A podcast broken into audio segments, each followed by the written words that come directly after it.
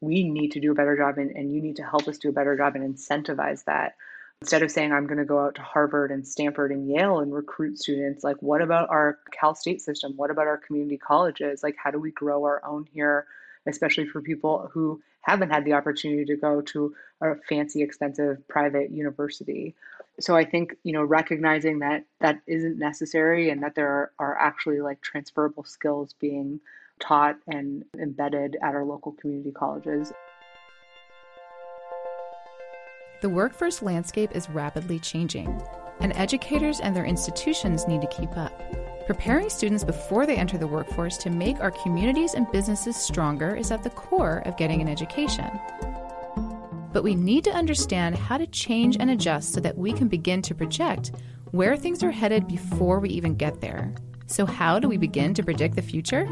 Hi, I'm Salvatrice Cummo, Executive Director of Economic and Workforce Development at Pasadena City College and host of this podcast. And I'm Christina Barcy, producer and co host of this podcast. And we are starting the conversation about the future of work. We'll explore topics like how education can partner with industry, how to be more equitable, and how to attain one of our highest goals more internships and PCC students in the workforce we at Pasadena City College want to lead the charge in closing the gap between what our students are learning and what the demands of the workforce will be once they enter. This is a conversation that impacts all of us you, the employers, the policymakers, the educational institutions, and the community as a whole. We believe change happens when we work together, and it all starts with having a conversation. I'm Christina Barcy.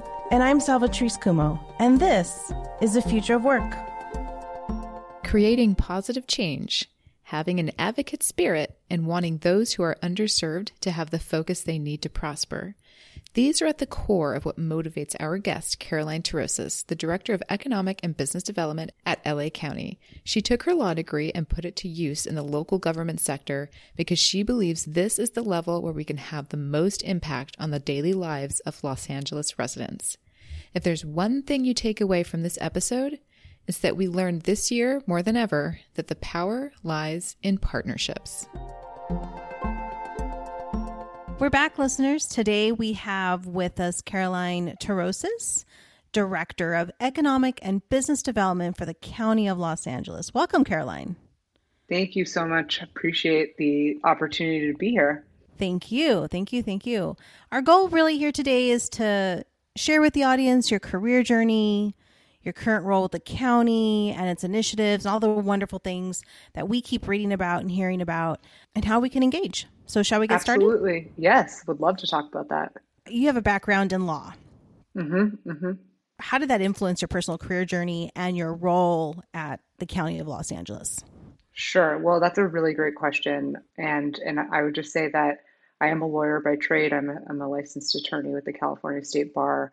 And I went to law school wanting to impact change in our local communities, period. And what was the best way to do that? I'm someone who's always been very socially active, active in my community, wanting to make a positive change. Um, and this started at a pretty young age. I remember being in sixth grade. Uh, I went into the debate team. I was the only girl and the only sixth grader, and I said, you know what, I'm going to debate all of these boys, um, and I can do awesome. it. And I think uh, since then, I've always had kind of an advocate spirit, a spirit of how do we, you know, help those who have been most underserved. And so, you know, when I went to law school, uh, I worked for the state attorney general here in California as well as the U.S. attorney, who was Eric Holder at the time in in D.C. And I just said, you know what, state government and federal government is great, but I really do believe that local government is kind of where the rubber meets the road and where we're actually impacting the daily lives of our 10 million citizens who live here in LA County. So, you know, after representing workers in cases of wage theft and practicing kind of employment litigation, uh, I quickly decided that I wanted to actually embed myself in the county to enact policy changes because you know, it's kind of like in medicine, uh, similar in law, you can help one person with their case and impact change for that one person. And that's really, really important. Or you can go and say, look, I'm going to change policy and on a more broad scale going to impact the lives of our current residents and into the future. So I've had the really good fortune of being in the county in a number of different roles, implementing our county's wage enforcement program to raise the minimum wage and enforce that minimum wage moving on to the to work for the CEO on economic and business development as well as affordable housing development, which is is another passion of mine, making sure that people are housed in habitable conditions that they can afford. Um, and then I had the opportunity to come here to the, the workforce department and lead economic and business development at really this transformative time where the county's saying, look, how do we leverage our power market participant with our $35 billion plus budget that we we expend every single year in this county to say like we want to mm. impact the lives of our residents to put, put them on a pathway to a career and help people um, with social and economic mobility find a way out of poverty um, because we have a really disproportionately high number of, of people living at or below 100% of the federal poverty level here so mm it's been extremely rewarding. I have an amazing team. We are we are working on legislation, working on Im- implementing programs for our homeless and our justice involved individuals, and um, helping small businesses thrive. Uh, and then you know, COVID hit, so um, we've yep. been we've been extremely busy, and I'm I'm happy to talk more about that. But I think you know, having that spirit of of advocacy and passion for the work that you do uh, kind of transcends every opportunity because if you're passionate about you know serving the public i think there's a lot of work to be done here. That's right. And since we're on the subject let's let's talk about the obvious right? Let's talk about mm-hmm. being under this change of covid and uh, mm-hmm. uh, the pa- the pandemic taking the programs and services that you're super proud of at the county which i'd love to hear what those are. And under this umbrella now of the pandemic how has it changed Sure. So, first of all, I think everyone was in panic mode in March, and now we've reached a steady state. But I'll give you an example, right? So we we started a program with some of our counties Measure H funds, and those are the um, quarter cent sales tax that are going to serving the homeless population in the county for the next ten years. Took some of that money and said, look, we want to take people who are experiencing homelessness and put them into high what we consider high road employment. Um, so, union employment with a pension, with benefits, with a career trajectory. And so, just to give you one example, COVID hit, and we had a really robust program with Unite Here Local 11 to get individuals into union hospitality jobs, and the hospitality sector has been completely decimated. So, how do we take these individuals that we're helping and ensure that they're not just back at square one where they were before we gave training and supportive services and assistance um, so finding other opportunities, like for example, we're operating both the meal delivery service for for Project Roomkey, which are individuals who are living in motels who are you know vulnerable and part of the homeless population. Also delivering meals to our homebound seniors through the Great Plates Delivered program. So taking individuals who had been displaced and putting them right back to work in these frontline humanitarian efforts, taking youth who are opportunity youth, vulnerable youth. And for example, we have a program now with the LA Clean Tech Incubator where we're manufacturing mm-hmm. thousands of units of PPE for our hospitals with the youth at work participants because LACI, the That's LA awesome. Clean Tech Incubator, right, they had all the equipment to do the manufacturing um, previously. Right. And they're like, look, we need to pivot and manufacture face shields. So, so COVID is, has impacted in, in terms of like the, the like people that we serve on a day-to-day basis but then just on from a policy level you know we've we've put forward bills to the California state legislature this session was absolutely crazy nothing really got passed and i think we still have a long road to economic recovery um, so yeah. talking with our legislators about what that looks like of course we know that we need help from the federal government so also advocating at a federal level um, for increased funding for workforce training and placement opportunities. That's how we're going to get our way, build our way out of this. And then I'm super proud that our team was very creative. We interpreted the law, uh, the Workforce Innovation Opportunity Act, in a pretty creative way, and we were the first in California to put forward a business grant program using workforce dollars to say, look, we need to keep businesses in business because we need to keep our workers employed. That's super creative. Yeah, coming home with their paycheck. So um, right. we we, launched we launched an employer assistance grant fund, uh, first pot of money that was out the door to our businesses, and we're actually doing a second round of that fund uh, upcoming in the next couple weeks with some CARES Act funding. So I could go on. I mean, there are many different things we've done, but I I think all of it boil. We've we've done more work in the past six months than I think some of these county departments had done in in you know six years. To be totally honest with you, because I think we are we are thinking much more innovatively and nimbly. Uh, and I think we're realizing that we have this large bureaucracy within the county, and we need to be able to serve people quickly right now because people are literally starving. And so there's food security issues, housing security issues, rent assistance, business assistance to stay in business, et cetera. And so I think we're all working together as a county family to deploy some of this federal funding, but then also come up with programming that's going to be around for the long term to help people get back on their feet. And I'm super excited that you talked about the county really leveraging its partnerships and mm-hmm, um, mm-hmm. that we are in this together. That this mm-hmm. is the only way to do this is for us to leverage each other's assets and resources to create larger impacts. Mm-hmm. And when I was reading the roadmap to recovery, one of the main strategic objectives that I saw was help build partnerships between education, labor, industry, public workforce systems, et cetera, et cetera, to really identify like this, re- what you were talking about earlier, retraining, apprenticeships, and job placement opportunities to get us back on track here. And that is the meat and potatoes, if you will, of any economic and workforce development entity of a community college. Mm-hmm, so, mm-hmm. having knowing that that's like one of the main strategies, how do you see us as a community college really helping support your effort? What might that look like, and how could we how could we better engage and embed ourselves into that roadmap? Yeah, so I think we, so. We did engage with the consortia of community colleges, but I think that as we start to envision these new programs, we, we like to do, I'm sure you're aware of what we call high road training partnerships. So, partnering with employers, with industry where there's a known need, and then bringing in the community college partner to do the training to ensure that their students literally have a job waiting for them based on the, the needs of that particular industry or that particular business. So, for example, we've been working very closely with Proterra, which is an electric bus manufacturer in the city of Industry, and we're working with with another community college to have individuals go through a very specialized and intensive training program. So I think a community colleges can help in really coordinating, uh, uh, helping us coordinate a better sector-based approach to economic recovery. You mentioned the LA County Works Initiative, so I'll just go into that for a moment. Basically, we were tasked with reaching out to the business community to figure out what it's going to take to support a return to full employment in this county. Um, because we know that we need to be demand driven and the business and the industry drives demand. And so after serving, surveying close to 2,000 businesses, we got responses from close to 2,000 businesses conducting industry engagement sessions and also engaging our workforce development board. I think the number, like the five top demands from the business community were, were very simple. We need help with subsidized wages and tax credits.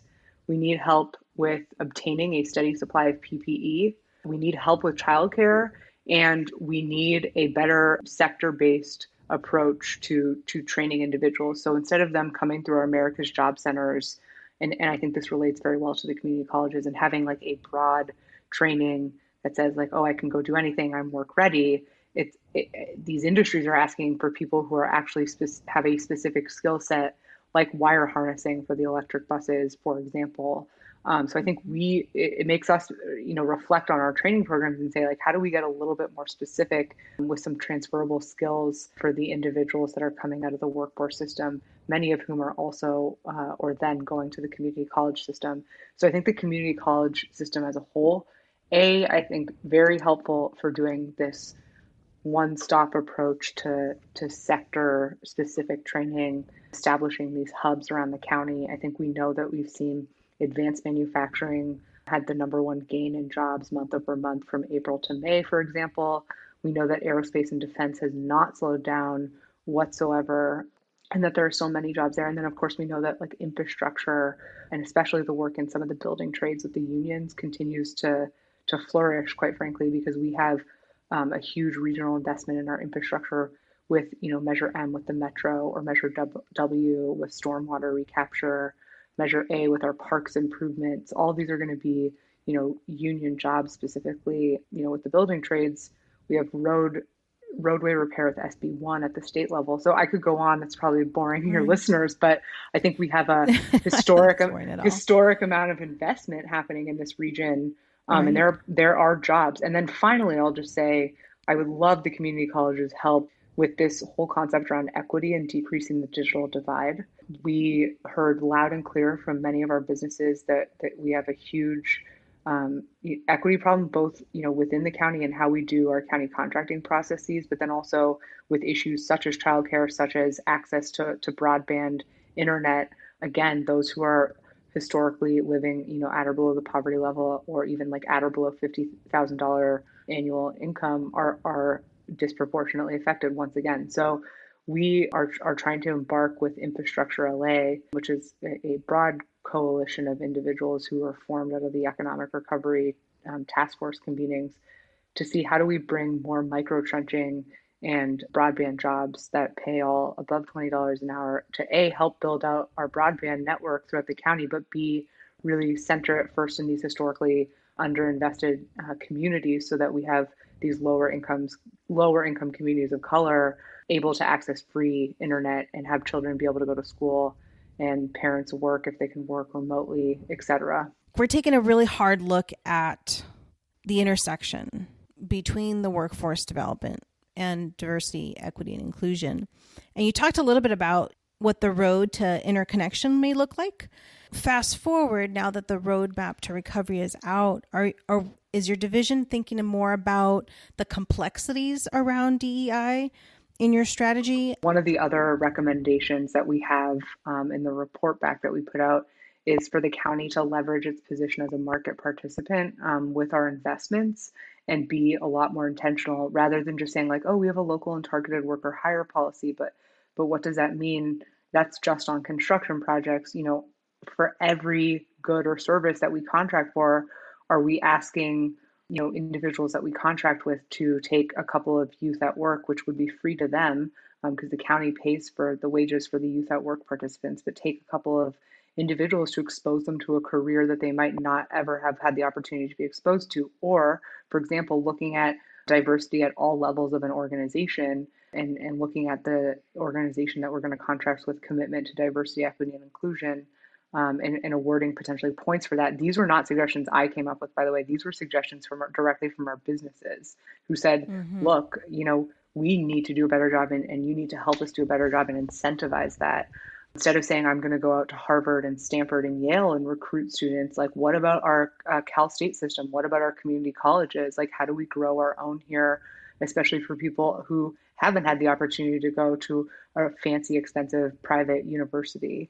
So i think you know recognizing that that isn't necessary and that there are, are actually like transferable skills being taught and embedded at our local community colleges and i would love to be able to partner more closely with you guys to show that we have a credible pipeline, especially in industries like the film and digital media industry, where we're trying to bring in more diversity. Bioscience is a huge priority for our board, showing that you don't necessarily have to have gone, you know, to all of those top 10 universities to be able to right. be successful. So, absolutely would love to be able to partner more closely with you on building out that pipeline. That's awesome. You know, we we we know the inequities. There's inequity means really kind of looking at the larger issue, larger issues around that we mentioned earlier digital divide, food, food insecurity, childcare, all of which our students face.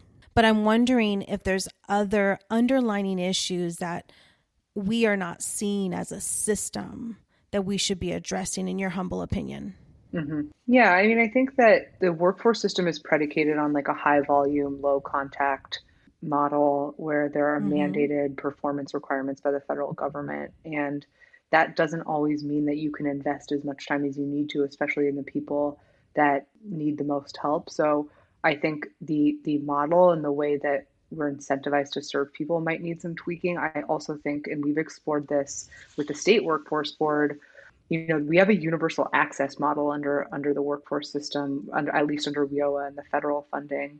Um, right. But now we've started to explore these sector specific or even population specific centers where it's not just, you know, one size fits all, everyone can come here, but really we're giving specialized assistance both to workers who uh, are interested in pursuing that career pathway. So, for example, like a manufacturing center, and also businesses and specifically small businesses who are looking to grow and thrive and matching those businesses directly with workers. Um, and I certainly think that some of these sector based incubators or centers, whatever you want to call them, should be housed directly at a community college. And I think that we should, you know, be taking a more intentional effort to recruit not just come one, come all, but really going into the local community, you know, to schools or to community groups and recruiting individuals who have had barriers. Um, again, because we're here um, from an equity perspective to say, look, we need to invest in these more historically underinvested communities. So I think tailoring our services a little bit more uh, is something that we we need to think about in terms of addressing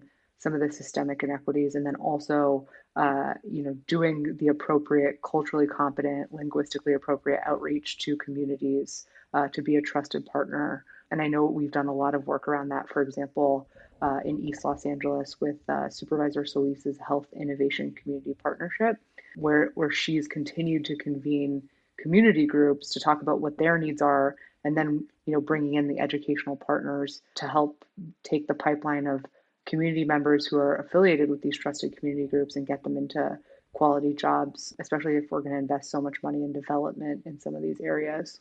And that makes natural sense too right to have some of these hubs housed under community colleges simply the way how we're genetically built as community colleges and mm-hmm, serving those mm-hmm, underserved communities. Mm-hmm, absolutely. Um, I really appreciate you really talking about that because at the end of the day, we are serving the audience for which the programming is being built for.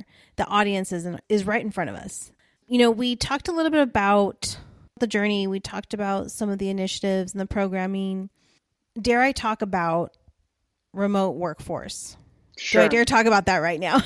no, I mean, I think, uh, for example, all of us, are, every single person in my division is working remotely. Our director has encouraged everyone to work remotely. I know my friends who work at UCLA are working remotely until at least January. Yeah, no, we have to talk about it. Yeah, but so what do you think the learning curve looks like for us, right? In this new kind of work model.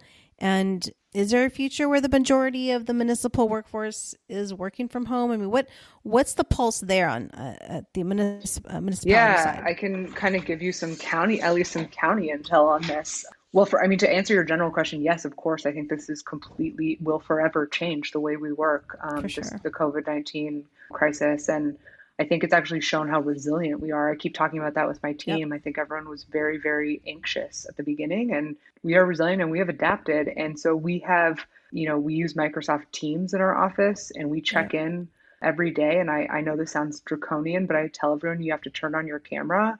We're, we're here to work. And if we were in the office, we'd all be talking to each other. And I think there's something to be said about interacting with, you know, facial expressions and for sure seeing each other face to face. And so I actually think that our communication, at least for my team, has has become really really tight because we're we're constantly checking in over video. But mm-hmm. I would mm-hmm. say for the municipal workforce, I mean there are certain municipal services that cannot be delivered remotely. Period. So. I mean, not everyone's going to be able to work remotely. And unfortunately, again, we're talking about an equity issue because more of the white collar workers are able to do their work uh, remotely stay safe and you know watch their kids if their kids have to be at home. And then in terms of like what we're moving towards at the county i can just tell you this is not a secret. We've actually given up several of our county leases for our leased buildings. Um, and there's a lot of discussion around like hoteling uh, when when we eventually do have a vaccine and come back to work. I think there are opportunities okay. to you know be in the office some days and out some days more flexibility I think that promotes like a better work life balance potentially, although very stressful for people with kids. So we have to solve the childcare issue. And and in terms of like what the what the future holds, I think, you know, this is a digital divide situation as well. There are people who potentially could be working remotely but need to be brought up to speed especially uh, you know i think this could disproportionately impacting older generations who aren't used to yes. potentially doing all of their work um, over Zoom or over email or you know remotely, and so we have to to bring them along with us as well. Um, and so I see that as both a generational issue potentially and an equity issue. Uh, making sure that everyone's fully equipped to do their work remotely. I will say that, for example, for all of the contact tracing jobs that we've been training people for, we've taken mm-hmm. individuals who have been dislocated, putting them back to work as contact tracers to trace the the virus and, and who's been infected. I think you've probably heard about this position. Oh, tell us more about it. Sure, sure. So the Department of Public Health, uh, both at the state level and, and, under the leadership of Governor Newsom, but also under the leadership of Dr. Ferrer here at the county, has trained thousands of both public health individual uh, employees and uh, dislocated workers who are getting back to work as effectively what's called a contact tracer. And the contact tracer is responsible for checking in with anyone who's been infected, monitoring symptoms, also figuring out where that person was, who they could have interacted with, um, and then contacting those people to let them know that they might have been exposed in an effort to kind of track down the virus and make sure that it, there's not the massive outbreaks so hmm. that it can be contained. And these are, you know, up and coming jobs that weren't really needed at a large scale before. And with right. the pandemic, there's tens of thousands of contact tracers needed. So our department actually recently took CARES money from the federal government and employed several uh, dozen dislocated workers back to work as contact tracers. And I bring that up in the context of remote work because all of the contact tracing work is done 100% remotely. And so this is an opportunity for people who might have a disability or for people who might, you know, be immunocompromised. But again, like you have to be able to know how to work computer programs and and and all of that. And I can tell you, for example, that there's absolutely no way my grandparents would be able to do any of this. And so, you, you know, these are issues that we have to grapple with. It's not going away. So even within the you know three to six months, this is what we're dealing with, mm-hmm, and mm-hmm, mm-hmm. us as workforce development leaders, what wisdom really can you share with our students and residents and any other listener, our faculty, um, our elected officials, our employers, everyone who's listening right now, if they're considering, you know, a change in their career plan or a shift in their career, like what would you share? What would be that one kind of nugget, that one great piece of advice that you would give? I think we're all figuring this out together. And I, I can't sit here and say I'm any smarter than anyone else and that I figured it out. I think that the pandemic has kind of exposed some of the factions and potential silos amongst the partners in the workforce system. But then at the same time, it's caused us to get on calls and figure things out much more quickly. And I would just tell you that, right. like, collaboration and strategic partnership has been instrumental in this time. And i think we've had actually had more employers come to us to say let's let's all work together on a specialized training program to get some more people into my into my workforce than i have ever had before because people are just reaching out for help during this time. And so that's been great because it's not business as usual. But one one piece of advice i mean i think we are not going to see retail, like commercial real estate or food service bounce back for quite some time. And if someone's looking at careers, I think that we've seen much more action in, in some of the STEM and STEAM jobs. And specifically, like I said, I, I know I keep coming back to it, but advanced manufacturing, um, it's not your grandfather's manufacturing plant. These are, you know, very technically intense and um, potential you know, clean technology solutions as well that we've been seeing. This crisis has also kind of opened my eyes, not that I wasn't before, to saying every decision that we make from an economic perspective needs to have like climate equity and climate justice involved uh, in that decision making process because our world is literally on fire and we are all very concerned. Uh, I can tell you as a workforce agency. And so we actually started a green apprenticeship program and trying to work more closely with the state because Governor Newsom has put forward this mandate, you know, similar to some of these proposals in the Green New Deal about how we need to increase the number of green apprenticeships that we have statewide, uh, where we are using clean green technology to construct the economy of the future, the buildings of the future, the uh, multimodal transit of the future, because that's the only way that we're gonna, you know, make sure that we have something safe for our grandchildren and great grandchildren here we don't want to go back to business as usual. We want to go back to something that's a new normal. Right, and we can't. We, right. we literally can't go back to right. business as usual. And and I really appreciated how you said, you know, our systems are are collaborating more. We're talking mm-hmm. more. Mm-hmm. We're forced to, and mm-hmm. that's it's actually a good thing in a crisis. Obviously, in crisis, he's the best comes out of everyone, of every mm-hmm. individual, of every mm-hmm. organization, of every system. Mm-hmm. And I think that we are now seeing this true power partnerships. Mm-hmm. It's being amplified. I, mean, I guess that's the word I'm looking for. Like these power partnerships are being amplified because we are all serving the exact same group of folks, right? Mm-hmm. Mm-hmm. And it's and it's really awesome to watch. It's really awesome to watch all of that kind of come to fruition and bloom Thank you so much. I mean, I've learned a lot. I know our listeners have.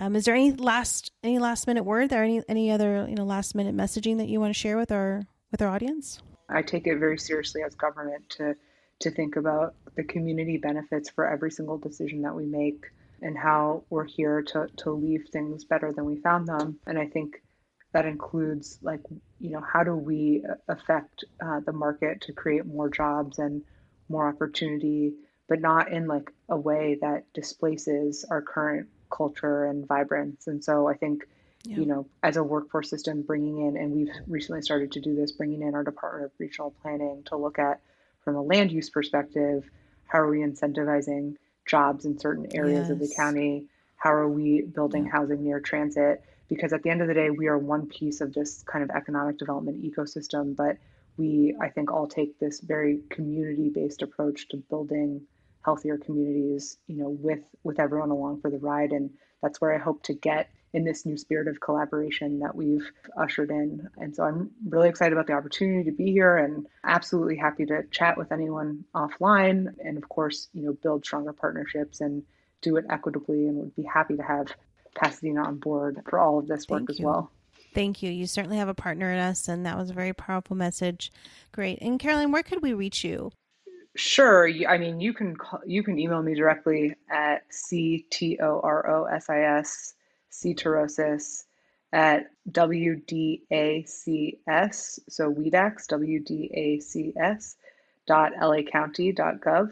We also have a general email address if you just have inquiries if you're curious to know about your rights as a business or your rights as a worker. We have bizdev b i z d e v at wdacs.lacounty.gov. And then also we I should just mention really quickly we have the LA County Help Center. And so we've actually partnered with the Department of Consumer and Business Affairs and we have agents who are trained standing by from both departments to answer questions from workers about unemployment insurance or new opportunities from businesses about the eviction moratorium or where they can get access to capital. Um, and then also for landlords and tenants around some of our residential eviction moratoria as well as resources. And then of course we have our foreclosure prevention counselors standing by. So we're we're here, we're ready to help. LACountyHelpCenter.org. Um, so I just want to encourage anyone who has any questions to reach out because we want to be able to help you. Thank you so so much, and we look forward to continue the dialogue. Thank you, thank you, thank you. Thank you for listening to the Future of Work podcast. Make sure you're subscribed on your favorite listening platform so you can easily get new episodes every Tuesday. You can reach out to us by clicking on the website link below in the show notes to collaborate, partner, or just chat about all things future of work. We'd love to connect with you. All of us here at the Future of Work and Pasadena City College wish you safety and wellness.